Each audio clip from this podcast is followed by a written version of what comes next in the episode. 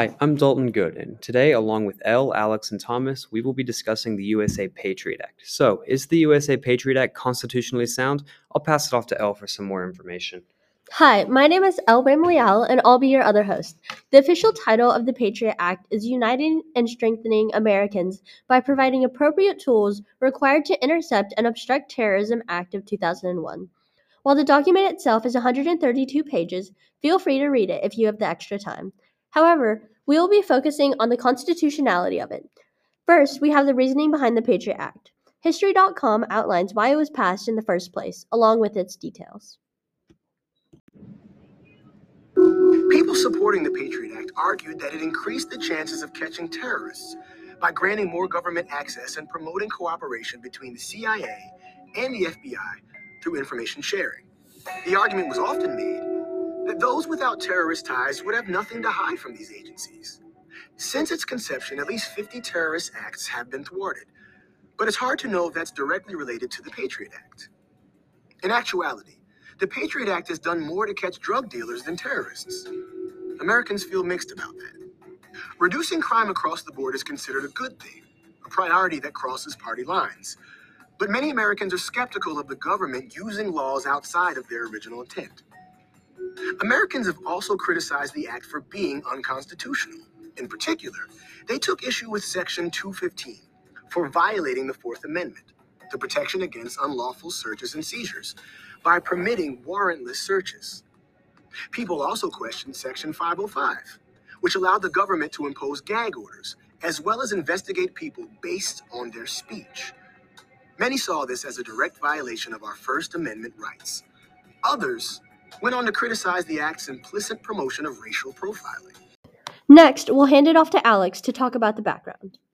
So, what is the context behind the Patriot Act? Well, the U.S. Patriot Act was drafted after the Ho- Oklahoma City bombings in 1995, but wasn't enacted until 45 days after the terrorist attack on September 11, 2001.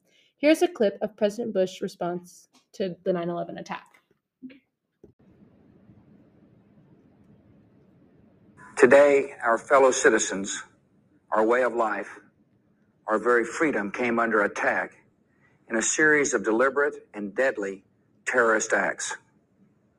The victims were in airplanes or in their offices, secretaries, businessmen and women, military and federal workers, moms and dads, friends and neighbors. Thousands of lives were suddenly ended by evil despicable acts of terror. The pictures of airplanes flying into buildings, fires burning, huge, huge structures collapsing, have filled us with disbelief, terrible sadness, and a quiet, unyielding anger. These acts of mass murder were intended to frighten our nation into chaos and retreat. But they have failed. Our country is strong. A great people has been moved to defend a great nation. Terrorist attacks can shake the foundations of our biggest buildings, but they cannot touch the foundation of America. This leads into our main argument being although the U.S. Patriot Act does increase security for the United States against acts of terrorism, the act is not constitutionally sound because it violates a multitude of amendments and civil liberties, including the First, Fourth, and Ninth Amendments. Few pieces of legislation are passed in such a short time. Perhaps we should look at the details of the Patriot Act and its uses. First, we will listen to the First, we will listen to the 2014 headlines recounting the 10th anniversary of Madrid's bombing. On, this was a show of unity.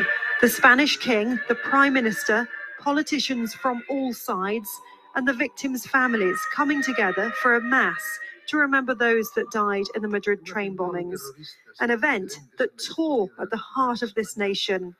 Diez años después del atenta de los atentados Ten years after the attacks in Del Pozo, Santa Eugenia, and Atocha, one must always be open to forgiveness, although it can only be made effective when sincere repentance is demonstrated for crimes committed and the damages caused are repaired. Oscar Abril Alegre, Liliana Guillermina Acerero. From the cathedral, the victims' families made a pilgrimage to the city's main park to reflect on the 191 people loved and lost. I remember him every every day.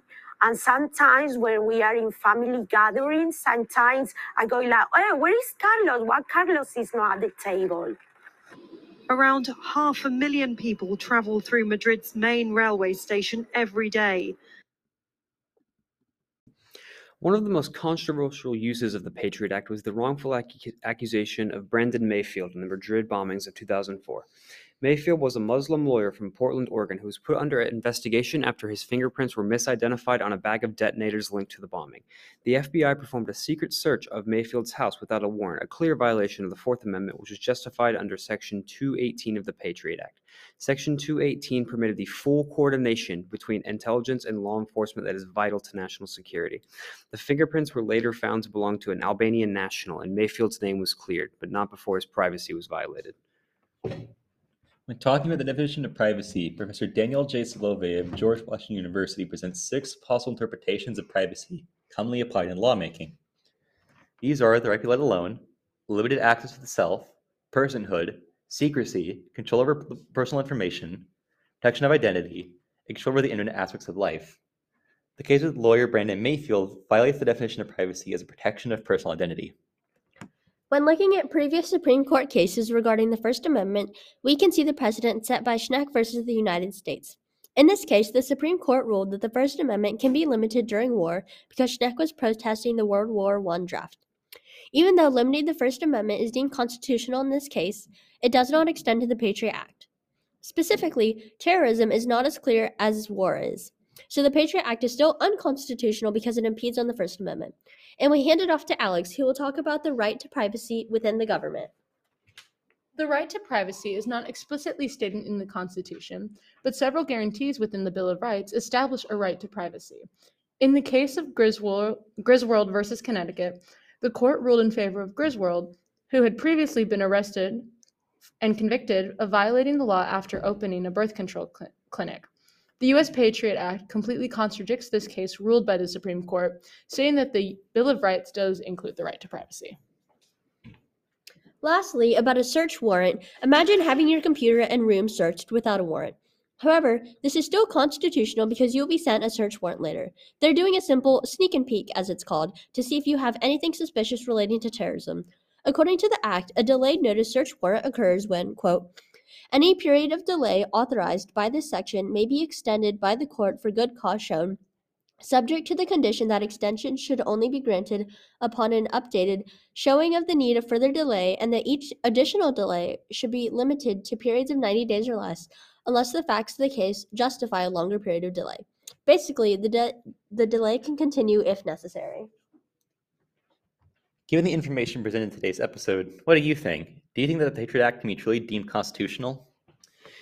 Our vote is no. The Patriot Act has walked all over multiple civil liberties protected by the Constitution on a multiple of occasions in order to strengthen law enforcement. But was it worth it? The government is based on a social contract where citizens give up certain rights for a society with order. But don't you think this is too much? Let us know in the comments below.